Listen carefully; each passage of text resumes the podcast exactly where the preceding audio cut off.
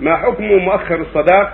وهل آه نصف دينه بالزواج ويتقي الله في النصف الآخر من أين هذا القول؟ يروى عن النبي صلى الله عليه وسلم في حديث في سنده نظر إذا تزوج الإنسان فقد أحرز شر دينه فليتقي الله في الشر الآخر. جاء هذا من طرق لا تخلو من ضعف عند أهل العلم. ولا شك أن الزواج مهم ولا كونه الشطر محل نظر إنما هو مهم. الله يقول جل وعلا وأنكحوا الأيمان منكم والصالحين من عبادكم وايمانكم إن يكونوا فقراء يغنيهم الله فضله.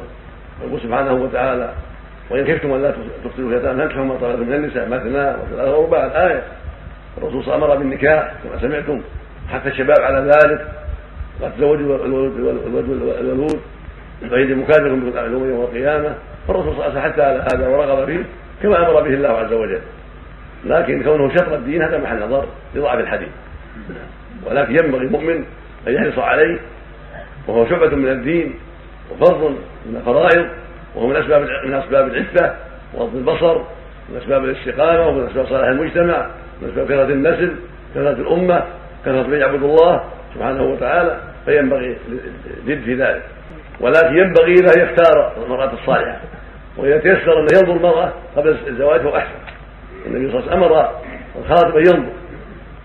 إذا أخبر الرسول صلى الله عليه وسلم إذا خطب أحد امرأة فإن استطاع ينظر إلى ما يدعو إلى النكاح فليفعل وسأله رجل قال رسول الله إن خطب فلانا فأنا نظرت إليها؟ قال لا. قال اذهب فانظر إليها. فإذا تيسر النظر إليها فهو أولى.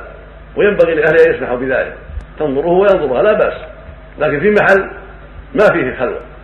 ينظر إليها وتنظر إليه مع حضور والدها أو أمها أو أخيها. يعني لا ليس في خلوة. في مكان ما في خلوة. لا يخلو بها.